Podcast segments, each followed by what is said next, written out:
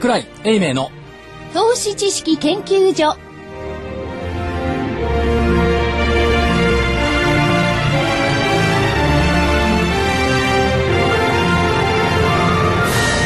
皆さんこんにちは。こんにちは。こんにちは。櫻井英明の投資知識研究所の時間です。今週はスタジオに正木隊長、こんにちは。福井主任研究員、こんにちは。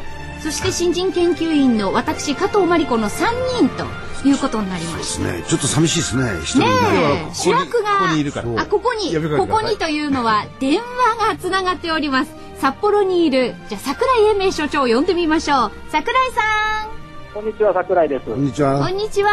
涼しいでしょ。あ、札幌涼しいですよ。晴れてるし。あ、東京も涼しいですよ。あ、そうですか。おめでとうございます。はい、なんか株価も涼しいみたいですね。涼しくて困っちゃうよ。本当に。寂しいぐらい涼しい。あれですね、アノマリーがこれで消えましたね。札幌行ったら高いという。ねえ、ちょっと残念でしたね。なんかね、ちょっと5番も安かったですしね。日経平均の大引けです。145円84銭安の9901円35銭。145円84銭安の9901円35銭ということで、まあ、続落ということになりました。所長いかがでしょう？やっぱり場にいろということでしょうね。そうですね、今度は場にいないといけない、はい。まあ、そうは言っても結局待ってるのはアメリカの動きを待っているということでしょう。うん、でしょうね。で、まあ、最悪8月2日と言ってるのが8月15日までどうせ伸ばすのかどうか分かりませんけども、これを待っている。はい。それからまあ株価的にはそのやっぱり一回すくまないと上がれないといったところを出しているのかなという気がしますけどね。だ課題は明日の大引け、はい、9868円、はい、940、はい、これをキープできるかどうかになってきますよね。ね、なんとか今日は踏みとどまったというか一瞬割れそうな気配がありましたよね。ですね。ね、安値がですね、9853円がありますね。じゃあ一回割れてるんですよ、はい、というところでこれをキープできれば連続突き足要線といったところですから、うん、はい、ここに期待したい。考えてみたらそういえば思い出しましたよ。何をですか？先週土曜日武者さんと会って、はい、武者さんが、ニューヨークダウ10万円日経平均10万円ってニコっておっしゃってたんですよね、うん、武者さんが M さんの強気だったからうん、再び出てきた武者さんアノマリ。なるほど。まあ、それはそれとして、でもまあ、はい、あながちその弱気相場スタートということでもないと思っては見てますけどね。うん。それに企業業績いいでしょ。いいですよ。まあ昨日でもファナックが上場来高値まであと1問まで行ったんですけども、まあそれを前にひっくり返されたといったところはありますけども、それでも3割増期でしょ。そうですね。それから今札幌来てますけど、札幌満席ですよ。満席。あ、飛行機がですか？うん、これから講演会始めますけど。はい、あ、講演会。ということはやっぱりそのいろいろ投資マインドも高まってるし、それから今前段階でスーパーファンドって前ご登場いただいたバッハさんね。バッハさんのところ。はいはい。今前段階スーパーファンドの説明会今やってるんですが、はい。皆さん真剣。おお。やっぱそういう投資手法に対する目っていうのは全部変わってきたな。なるほど。それから脇っちょにちょっと質問を受けてましたら、やっぱ為替の動向どうなのよ。うん。結構言われていて。でもういい加減これ円高も飽きたんじゃないのっていう声が結構聞こえました。なるほど、はいはいはい、そういう方向に多分向かっていくんじゃないのかな。やっぱり株価は一回下げないと上がれない水準に来ていた騰落でしょうなんか見てもっていう、残念ながらそういうところでしょうか。最低算がちょっと所長膨らんできてますよね。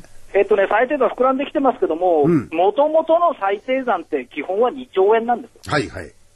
でこれリーマンショック以降2500億円まで減って。ようやく積み上がってきてるんで、はい、最低算の解消による下落懸念っていうのは、まあ、言う人言うんでしょうけど、あんまり気にする必要はないんじゃないかと思うんですよね。なるほどね。それより何よりその、まあ、停電もしないし、企業業績は悪くないし、あと、為替のところを冷静に考えたら、まあ、介入もしてないですけども、日本の国ってこの借金でいいのっていう声が多分、秋口の中に出てくるんじゃないですか。今日あたりはちょっと出てましたよ。出てました。外でね。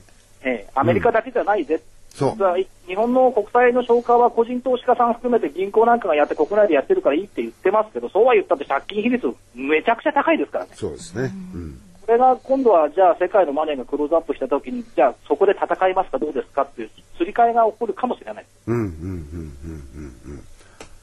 まあ、逆に言うと円高のメリットも現在時点ではあるわけですからね、個人の方にとってはね、企業にとってはじわじわと間を出しめるっていう、関連企業がありますけども、個人の方にとってじゃあ円高困りますかっていうとそうでもないです、でさっき投資家さんに申し上げたらそうですよね、私は困りません心強いですね。そうですよねって言われる個人投資家さんが増えるっていうことは、キャパシティが非常に深い、広いってことですね、そんな感じがいたします。あと今札幌来ていつも講演会の司会を FM 北海道の女子アナさんがやってくれてるんですけど、水本さんって言うんですよね、コーヒーをもらいました。コーヒー、コーヒー豆、私がブレンドしたいいコーヒーですって言うから持って帰ります。なんかいい香りがしそうですね。もらい物をお土産に持って帰ります。ここじゃコーヒー入れるものがないよね。なるほどね。あと桜井さんだけでいい思いするのはね、いやだから持って帰って体調上げますよ。だからそう悪いね。今日も持ってきたら福井さんに取られちゃったからさ。とんでもございませんということと、これから講演入りますけど、皆さんご熱心でずっと巡業の旅を続けますんで。あ、そうですね、そうですね。明日は京都、あさっては福岡ですもんね。はい。お近くの方ぜひお越しいただければと思います。そうですね。福井さんも何か一言ありますか。今日福井さんすごくおとなしいです、ね。いやいや今日聞こえないから。もしもし。はい。あ、お元気そうで。とても涼しげですよ札幌は。そちらはどうですか。涼しくて。涼しくて軽やかに。カラッとしておりますが、株価だけですよ難聴なのは。ああ、これアノマリーが完全に崩れましたね。だから場にいろって本当に。今度は札幌は行くなっていうわけじゃないですか。場にいろってことですね。かもしれません。明日の月足要請に期待したいというところで、その可能性って結構高いですか。だから大間さんがポロンと妥協すればいいだけの話でしょああでもないこうでもないって言ってますから、もうちょっと今夜もまた寝て考えましょう。ね、今夜あたりちょっと注目だし、まだ8月の2日までは日にちがもうほとんどないけれども、本当だと思いますけどねでも本当にね、アメリカ人の理性に期待すればありえないことではありますもんね。人たち他の国のことを考えないから自分勝手にやってるだけでしょうがないですね。おっしゃる通りですね。あれ最悪でもね、2回に分けてやるとかそういうのあるんでしょうけれども、ということで、それでは皆さん後の番組よろしくお願いします。今日は公務省の向井会長の、そうですね、途中でですね、この後にインタビューを流させていただきます。あと風間さんもお見えだと思いますので、よろしくお願いいたします。なんか美味しいものを食べてるそうで。どこで？そっちでも京都でもこれから。昨日空港のラーメン食べました。ということで、長くなりますと、そちらの皆さんにもよろしくお伝えください。頑張ってください。はい、どうも。投資家の方々頑張ってください。お願いします。はい、どうも。札幌にいる櫻井所長ね、電話で登場していただきました。はい。なんかだいぶね、投資家の皆さんも熱心にね、満席っていうのはね、今日のやつは金を中心でね、そういう話なんで、リスク回避の資産にね、みんな目が向かってるっていうのはありますからね。高値更新したりしてますもんね。それにつけても株が上がってほしいですけれどもね。そうですね。明日の月足。はい。で、その前に今も所長が言ってましたけれども、コムチャさんっていうところのですね、ちょっとインタビュー。はい。この時は先週でしたっけ？収録してますんで、所長がいるんですけれども、そのインタビューをちょっと向井会長にお話を伺っております。それでは今日のゲストをご紹介します。証券コード3844ジャスタック上場コムチュア株式会社代表取締役会長 CEO の向井光一さんです。よろしくお願いします。よろしくお願いします。よろしくお願いします。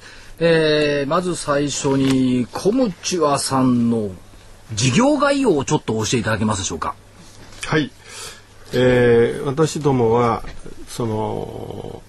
IT の中でも情報系を大事にしている、会社でございます。例えば CRM の営業情報ですとか、あるいはワークフローのシステムですとか、そういったものを中心に事業を進めております。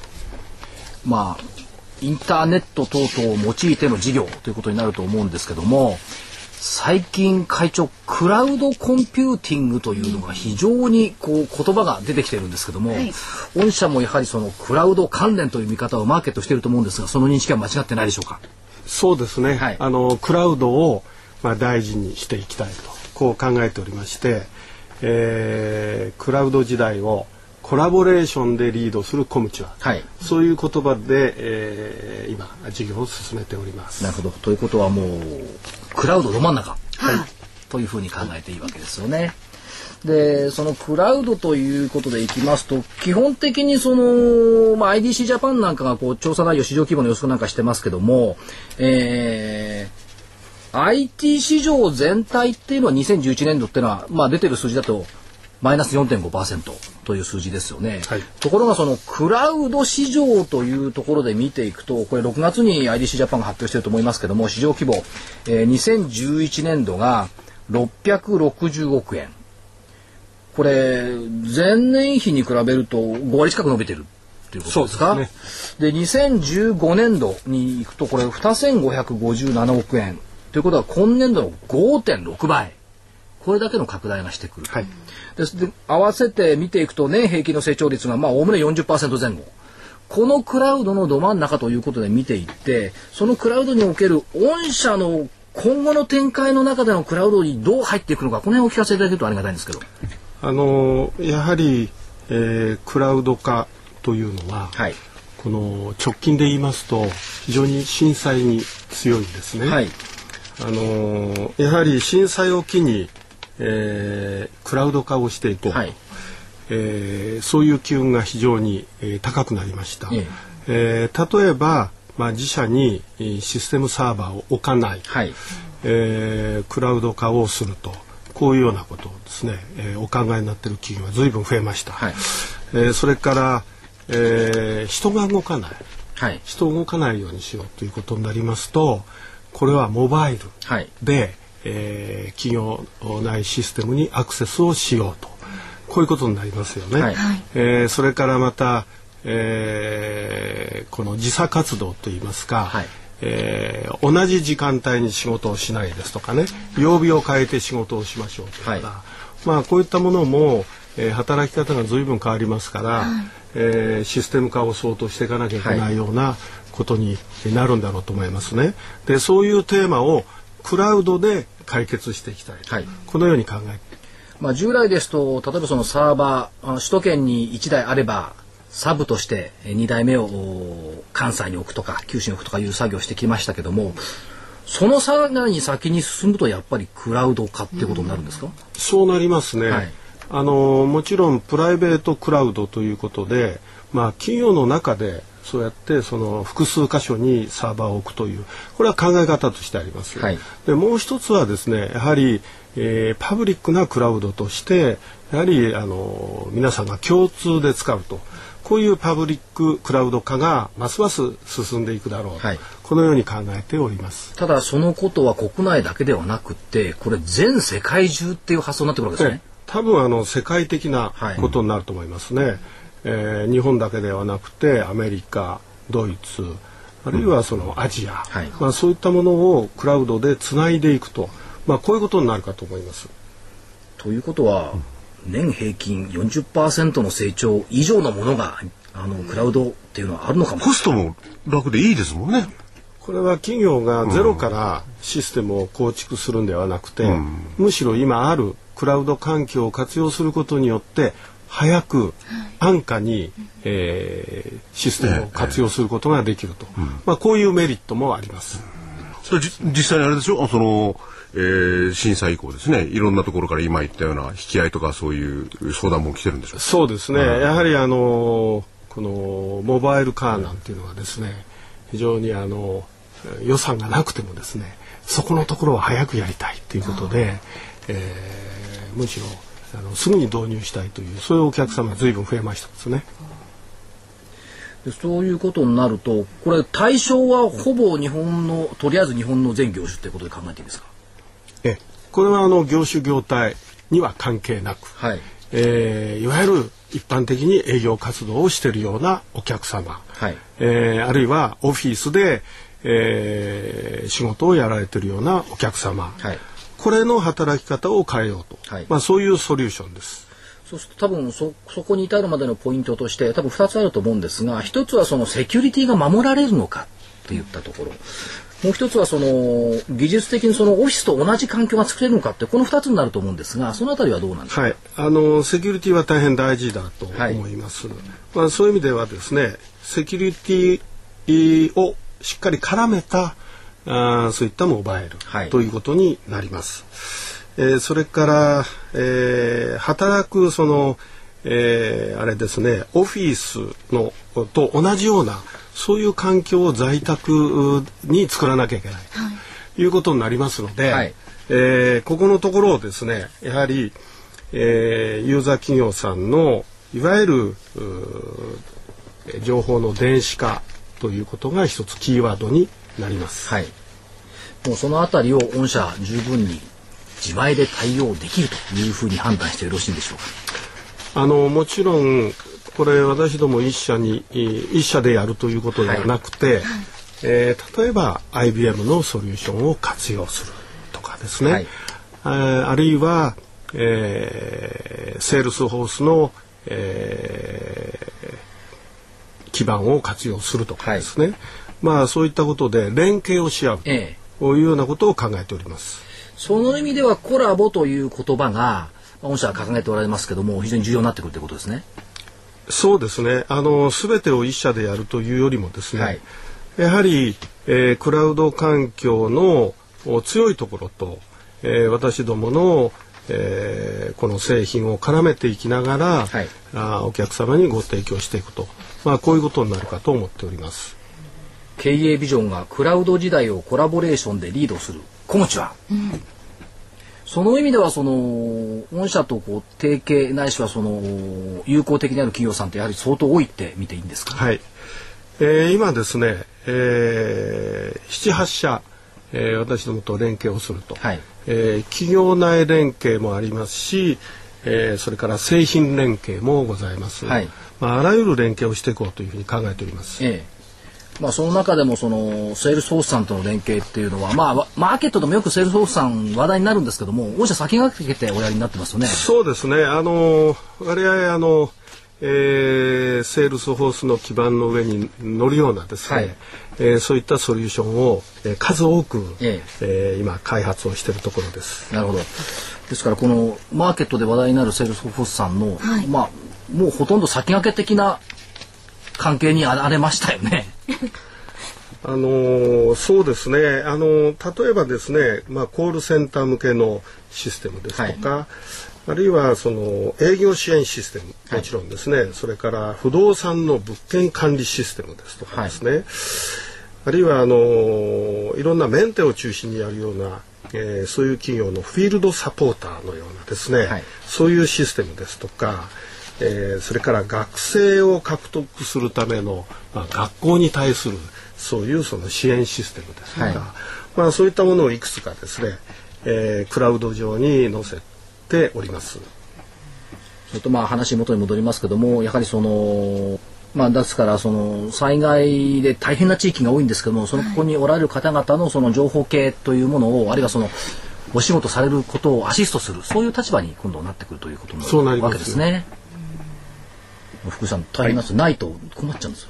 困りますよね。で、今災害っていうことを言ったんですけれども、むしろ災害だけではなくてね、もっと広いところにね、要するに今回の災害で、社会の在り方が違ったんで、働き方も違ってくるんでね、そうするとコモチャさんのやってるようなね、在宅勤務とかそういうのも増えるでしょうし、それ以外の活用の仕方もいっぱい出てきますもんね。ますます会長忙しいですね、いろんなことを、これからの仕事の在り方、働き方というような形で、これからますます展開をしていきたいと、こう考えております。御社はこう提唱されているのは、お客様には感動、はい、社員には夢、いいですね。こういうのをぜひこれからも与え続けていただきたい。いや、僕なんか夢だな、会社に来なくても仕事ができれば。でもちゃんとお家で仕事するんですよ。しょうがないなそれは。お子さんの場合は家で仕事しないかもしれない、でもそういう形で在宅勤務ができるようになるし、モバイルでね、業務できるようになるし、わざわざほら役員のハンコもらわなくても、だそういうね、まあそれがやったら冷ますかどうかわかんないんだけど、やっぱり全体的にね世の中変わってくるとして、その中で対応できるのはこのねクラウドの技術ですよやっぱり。クラウドに先鞭をつけた小務長さん、これからもちょっと注目をしていきたいなと思っております。今日のゲストはコムチュア株式会社代表取締役会長 CEO の向井康一さんでした。ありがとうございました。どうもありがとうございました。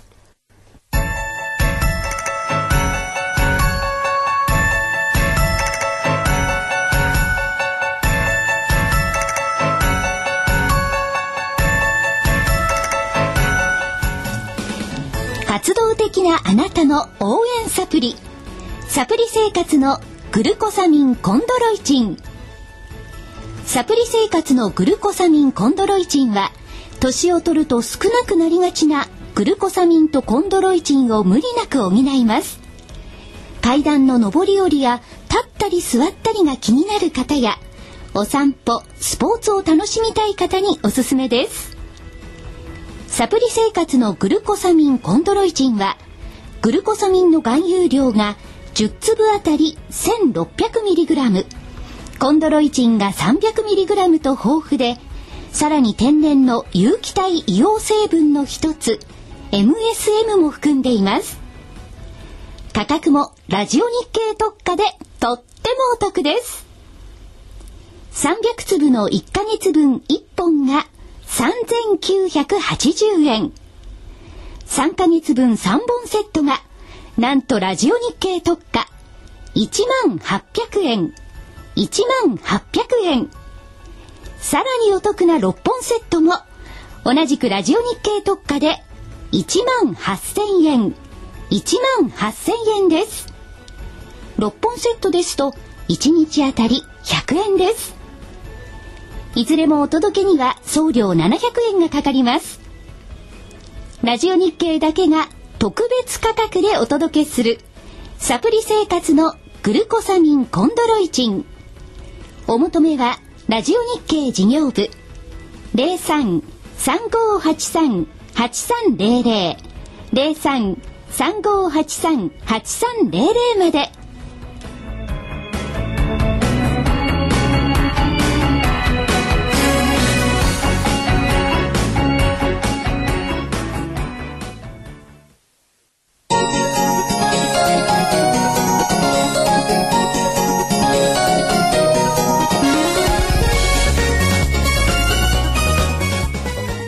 答える、叶える。お客様の期待に応え、お客様の夢を叶える証券会社風賀証券がお届けするハロー風賀証券のコーナーです。今日はコールセンターの安永くるみさんにお越しいただきました。よろしくお願いします。よろしくお願いします。コールセンター安永でございます。今日はよろしくお願いいたします。よろしくお願いします。いつもはほら食べ屋も男性ですし、比較的ゲストの方って男性が多いんですけれども、ね、はい、今回ね、女性の方に来ていただいて、だって2対2でしょ。僕ドキドキしてるんですよ。隊長隣にね、はい、座ってらっしゃいますからね。所長がいないからね、はい、今日僕がこちら側でね、はい、横に座らせていただいてます、ね、今日はコールセンターの顔でいらっしゃいます安永さんにお越しいただいたので、まずはその風賀証券という証券会社について簡単にご紹介いただけますか。はい、かしこまりました。まず風賀証券は実は昭和10年の創業以来76年の歴史を持つ証券会社でございます。答える叶えるをモットーに、お客様にご満足をいただけるお取り次ぎをさせていただいております。風賀証券では担当者が対応する対面取引とコールセンターがございます。はい、で安永さんがいらっしゃるのがコールセンター、はい、コールセンターはどんなお仕事されてるんですか。お電話のみのお取引ですが、オペレーターが直接対応いたしますので、ご安心してお取引をいただけます、はい、お客様ご自身で対象商品、投資のタイミング、売買の別、数量、価格、そういったものをご判断いただきますので、マイペースでお取引をされたいお客様にぴったりですね。オペレーターの直接対応っていいですよね。そうなんです、ね、僕なんて人がいないと信用しないんですよ。コンピューター信用してない。まあ基本的にはやっぱり人ですよね。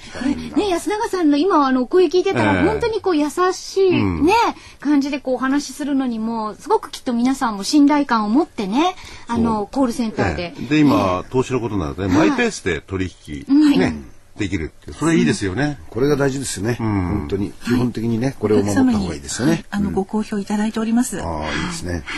さあ、気になるのは手数料なんですけれども、こちらはいかがでしょうか。こちらも自信を持ってご紹介させていただきます。信用取引の場合、例えばですね、売買手数料は500条代金に関わらず一律4200円といった水準でございます。つまり1億立てられても4200円です。あと金額に関わらずですね。そうなんです。あと現物株式のお手数料というのも業界最低水準で売買回数に応じた割引率となっております。もしよろしければ詳しくはコールセンターにお問い合わせください。フリーダイヤル申し上げます。はい。0120-20-9680でございます。はい。ということは風子さんの場合には信用取引と現物の取引の手数料が別々になっていると、こういうふうなことなんでしょうか。はい、信用取引は信用取引のこちらの、手数料体系になっておりまして、はい、また現物は割引がございますので、はい、お客様によってまた回数割引ございますのでお楽しみもございます。はい、業界で最低水準ということですね。はい、現物のね、コールセンターで、はい、コールセンターでね。はい、ぜひね、コールセンターにお電話いただきたいですね。これ以上難しいことはですね、実際に電話をかけていただいてね、手数料を聞いたらいいですもんね。またオペレーターの方でひょっとするとですよね、安永さんが出られたりですね。いやいや、私以外にも他にもたくさんおりますし、もうお電話をお待ち申し上げておりますので。指名したりしてね、安永さん。いやいや、そんな方もいらっしゃるんじゃないですか。なんかね。もうこう何度かお電話いただくと、この前の方がいいななんていうの。それぞれお話の流れの中でもちろん、ご指名いただく場合もあるんですけれども、ただ私他のものも同じように皆さん優秀だということなんですな。なるほど。はい。偉い。コールセンターなんですが、お話を戻しますと、これ株式の注文のみということになるんですか？いえ、風岡証券コールセンターにはテレフォンサポート課がございます。はい、株式以外の金融商品、投資信託、今ですと毎月分配型ですとか、あとは外国債券、ブラジル、トルコ、こういった債券ですね。あと保険もございまして、がん保険、障害保険、こういったご投資のご相談、もしくはご案内をさせていただいております。お客様の様々なニーズに合わせて、ご購入のご相談と、ご購入後のフォローですね。こちらもいたしております。かなり広い範囲だからね、皆さんも本当に日々勉強なさるような感じでしょうか。福井さん、障害保険って入ってます？僕ね、この間入ったんですよ。あ、僕は入ってますよ。気がつかなくて。なぜ？自転車。あ、自転車が結構増えてるじゃないですか。あれ気をつけないと危ないですよね。ですよね。で、歩道の近くを走ったりするでしょう。これ障害保険に入ってないと、これ危険だなと思ったんで、この間入りました。ただそういうのを含めて、株式以外の金融商品ほぼ全てですよね。じゃあ何でもあれだ、コールセンターに電話かけて、もうとりあえずお電話くださいませ。そういうことですね。相当コールセンターやっぱりいろんな分野の専門家揃ってるわけですね。もう私どもが対応させていただきますので。株だけだと思ってた。私もそうです。そうなんですか。はい。いや、そうだと思いがちですよね。やっぱり証券会社だからって思ってたんですよね。じゃあワンストップ、ワンコールでいろんなあれだ、相談に乗ってくれるわけですよね。相談というかね、いろいろ話を聞かせてくれるわけですよね。ご案内させていただいております。はい。で、窓口にいらっしゃる、窓口というかそのコールセンターで皆さんの実際お話をされていると、やっぱり最近のその投資動向っていうのもよく掴んでらっしゃるのかなと思うんですが、いかがですか？はい。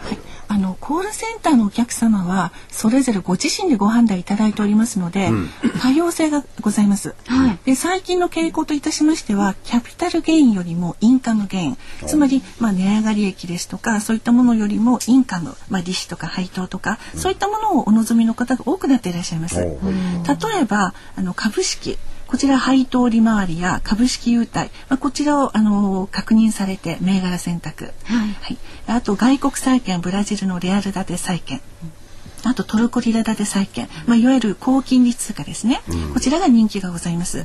あと投資信託も利回りを重視されるお客様が多く、海外のリート、外国債券の通貨選択型、こういったもののお申し込みが多いですね。結構流行ってますね、この通貨選択型というのもね。はい、多分新聞などで目に留まっていると思いますけれども、はい、あと外国債券で私どもでただいま募集中の商品、こちらブラジルのレアル建て債券がございます。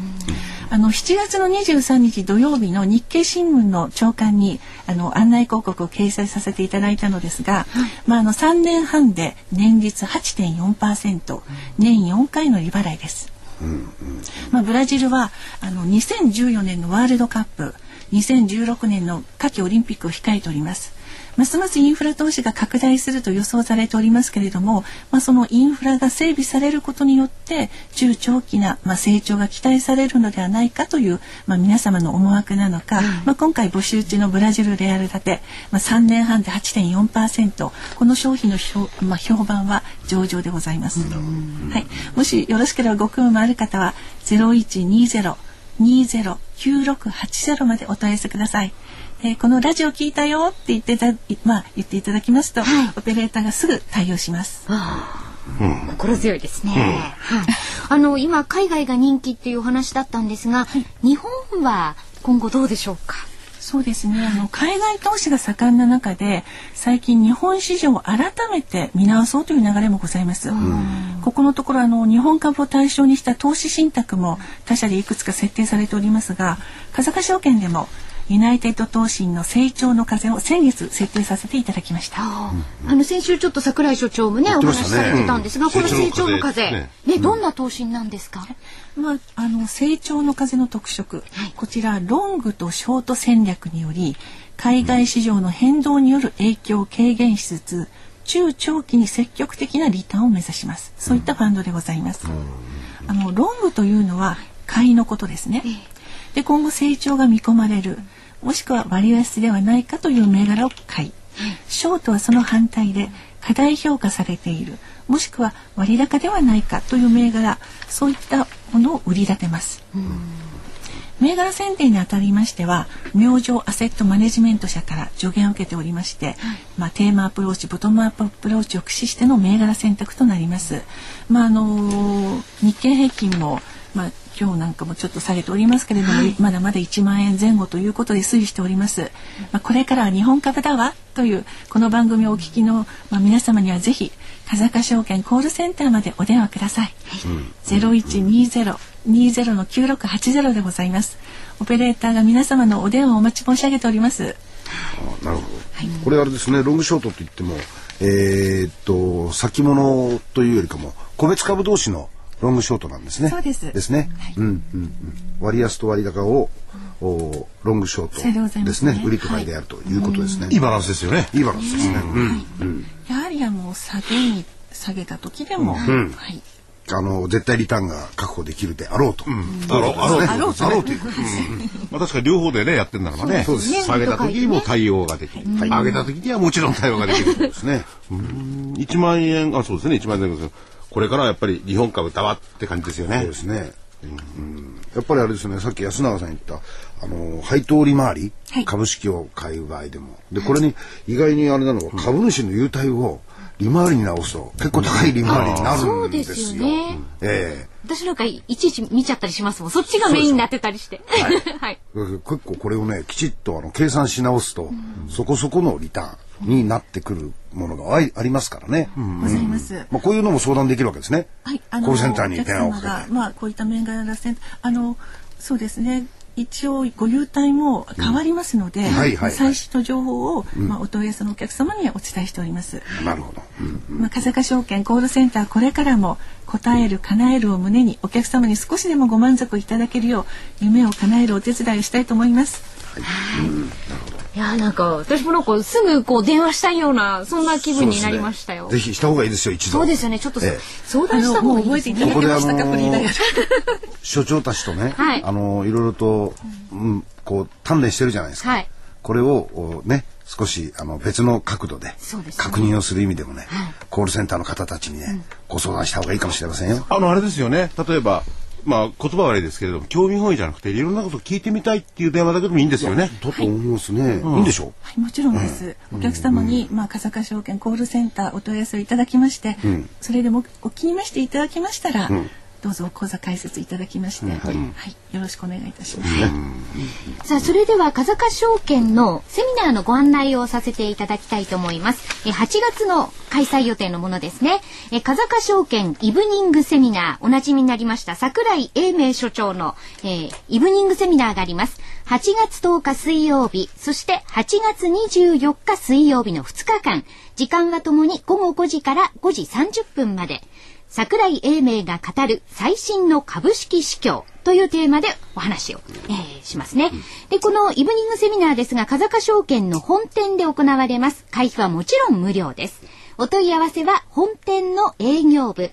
電話番号が 03-3666-5541 03-3666-5541 となります。そしてもう一つ、今安永さんにもご紹介いただいたんですが、投資信託セミナー、日本株ロングショート戦略ファンド愛称、成長の風、このセミナーもございます。こちらは8月27日土曜日、8月27日土曜日、午前10時30分からお昼12時までです。投資信託セミナー、日本株ロングショート戦略ファンド愛称、成長の風。講師は明星アセットマネジメント株式会社のディレクター、露久保博道さんです。こちらも会費は無料です。会場は東京三鷹の産業プラザになります。こちらは安永さんもいらっしゃいますコールセンターにお問い合わせください。電話番号 0120-20-9680 0120-20-9680 番です。今日はコールセンターの安永くるみさんにお話を伺いました。ありがとうございました。ありがとうございました。ありがとうございました。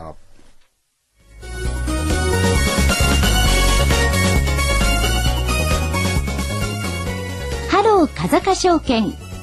このコーナーは風賀証券の協力でお送りしました。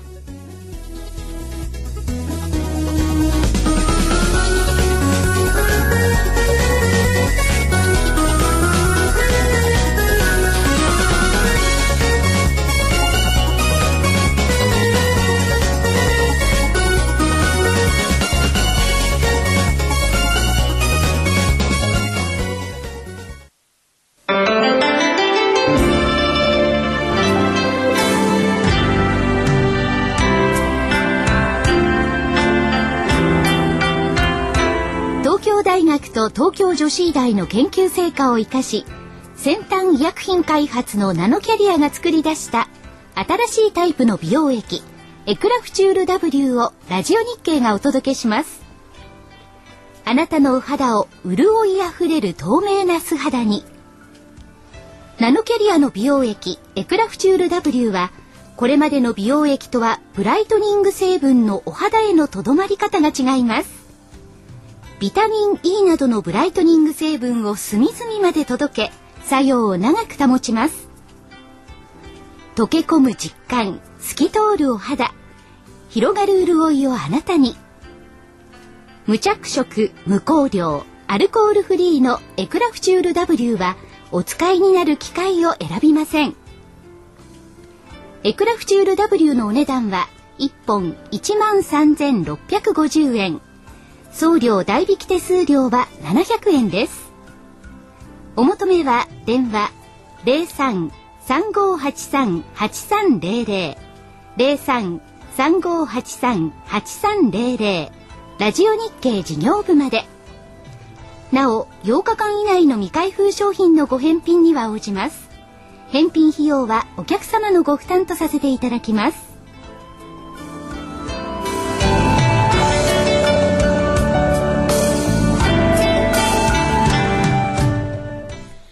櫻井英明の投資知識研究所をお送りしています。なんか今日はこう、なんか落ち着いた雰囲気がありませんか。いつもより所長がイライラ落ち着くわ。今頃札幌であれですよ、聞いてらっしゃる方ももう始まってますよ。もう始まってます。ですからここはもう彼は聞きたくても聞けないですから大丈夫です。だからといって手は抜かないね。僕じゃないですから所長の悪口は良くないですよね。そうです。僕ら所長の悪口言ってませんもんな。それでね、私の隊長は。隊長はまあ、メリル・リンチの日本でおいては虎と言われてた。何言われてた。それで、まあ海外のことも詳しいんですけれども、やっぱり、所長もね、先ほどの電話の中で言ってたんですけれども、はい。アメリカの動向ですよね、非常に気になる。そうですね。これどうですか？もう、逆に言うと今日もいくつかニュース拾ってみたんですけど、やはりまあ、フィナンシャルタイムズあたりでは、茶番コメディだって、もうそれを今演じてるんだっていう話で、言ってて、この間のユーロの、ギリシャ問題で続いて今回アメリカのこのデフォルト云々っていうところ、これを一つの二つの、コミックみたいなね、そういうものじゃないかっていうふうに例えてるところもありましたね。だからマーケット全体としては、非常に楽観的だったと思うんですよ。もっと早く決着がつくんだよ、どっちにしろどこかでもって決着するんだからというふうに見てたら、意外にこれが長引いてる。でその元のところの一つの原因の一つが、多分福井さんともさっき話してたティーパーティーですね。人たち自体がかなり力を持っていそうなんで、ここのところのどういうふうな着地点を見出すか、これが非常に難しいところじゃないですかね。と思います。ただ日程的には、個人的に今夜から明日というところが、大きなポイントじゃないかなとは思っているんですがね。ただまあもう一点は櫻井さんがおっしゃってたように、2日じゃなくてもいいんだよと。15っていう、その手法もあって、かつてクリントン時代ですか、ここでやはり同じように、これの引き上げができなかったために緊急処置として、そういう手法を取ったこともあるんで、今回もそれと同じようなことになるんじゃないのという見方もあるようですね。ただ個人的には僕は今週末のところを結構、ターニングポイントじゃないかなと思ってはいます。だからまあ明日また日本の市場も、まあアメリカもね、あるわけですよ。どっちにかけたらいいのかなってとこですよね。でここまで来ると本当にね、みんな最初はね、どうせすぐに蹴りがつけようと思ってたんですけれども、見えない部分があるじゃないですか。ありますね。その時見えない時に最終的にね、合意するんだと思ってていいのか、これはもう危ないよと思ってる方がいいのか、わからないんですよね。本当に全然。先週ですかのところで、アメリカンエクスプレスの決算が実は発表になってたんですよ。僕個人的には予想してたよ。良かった。で、しかもそれはカードの利用者数が増えて、利用金額増えてる。いうのが、やはり今回の決算の理由の一つだったもんですから、高決算のね。そうなると、このマーケットがやはりこういう形で、まあ、株式市場がちょうど上がってる時だったんですよ。そこで、やはり個人の消費が増えてきてるよということなんで、もしこれが本当に傾向、トレンドとして出てくるようであれば、アメリカの景気はあまり目先心配しなくてもいいのかなというふうに見えていたんですが、ガーなんですね。ガーなんですよ。ここの目先のところのこの直近の株式市場を見てると、果たしてそうかなっていう疑問がちょっと出てきてます。アメリカの場合ね、個人消費がまあ全体のね大きいですね。77%。なおかつやっぱり個人消費の人も株価の動向、これはすごく敏感にね。そうですね。これ株価が落ちるとピタッと止めるんだ。そうなんですよね。やはり全体の個人の方たちのまあお財布の中身の中で株式市場、マーケットに関わる部分っていうのが6割から7割関わってるというわけですよね。年金だとか諸々のその直接個別株に投資するということよりかも、諸々の制度自体の中に株式投資信託、株式に関係する投資信託を組み入れる制度があるもんですから、これが非常に敏感になんですね。ということで今日はね、所長のまあこの週末要注意と。はい、どっちに転ぶかわからない。しかしコメディでしょうね。多分僕はそう。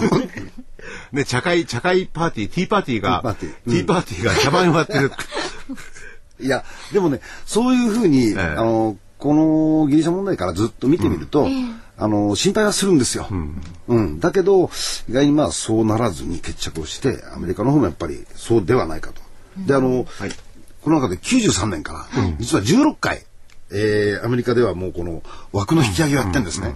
93年からですよ。あ、そうなんですか。もう16回やってるんですね。ですから、まあそれが今までずっと同じような経過をたどってます。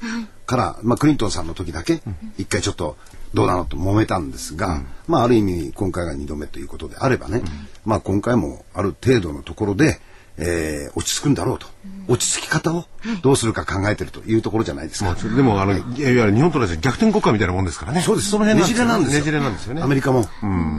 ですからここのところのやり方が難しいですね。はい。ということで難しいって言ってなんか評論家みたいな言い草をちょっと体調されましたけどね。いや。でも個人的にはですね、はい、今週末で決着がつくのかなとは思ってはいるんですが、はい。なるほど。ついてほしいですね。そうすると来週になるともう来月ですもんね。そうです。そうするとですね。1日から月曜日。また新しい動き出てきますね、日本もね。今夜あたり決着つくと、実は櫻井所長が言ってた、月足要線という可能性があるかなとは思ってはいるんですが、はい、一応。なかなかそういうその心理というかね、情勢を読むのは難しいんですが、ここで今日発売の投資知識研究所の DVD のご紹介をさせていただきます。今日発売なんです。今日発売です。はい。7月号のタイトルは。人の心を知れば投資はうまくいく。英明流先回りの投資心理学。まさにこれをこう今欲しいようなね。そうですね。手に入れたいという方多いと思います。サブタイトルは投資の第一歩は他の投資家の動きを予想すること。他人の心理、動向が分かれば先手を打てると。確かにそれはそうですね。ということでですね、まあ渾身の力を込めて櫻井英明所長が1時間ほどね、いろいろとお話をしてくださっております。DVD 価格は8400円、本日発売です。7月号のタイトル人の心を知れば投資はうまくいく。英明流先回りの投資心理学。投資の第一歩は他の投資家の動きを予想すること。他人の心理、動向が分かれば先手を打てる。価格は8400円です。お申し込みは、ラジオ日経の事業部、03-3583-8300、03-3583-8300 番までお願いいたします。文章で書くとすごく難しいんだけど、これ DVD を買って、これでもってやると、パッて分かるわけですね。とても分かりやすく噛み砕いて所長がお話ししてくださってますので、やっぱり相場でも何でも人ですよ。人を知らないと。そうですね。それで証券会社にもぜひ電話をかけていただくといいんですよ。そうですね。そうするとコールセンターですね。そうですね。やっぱり対話するっていいことですよね。対話は大事です。本当に対話は大事ですよ。やっぱスッと体の中に入ってくるっていうんですかね。で字を見てたりとかするよりもいいんじゃないかな。イメージがね。湧いてきますからね。ね、安中さんまだ我々前にねいらっしゃるんですけれども、まだお邪魔しております。ほらコールセンターだとペラペラペラ喋るかなとお静かなんですよね。そうですね。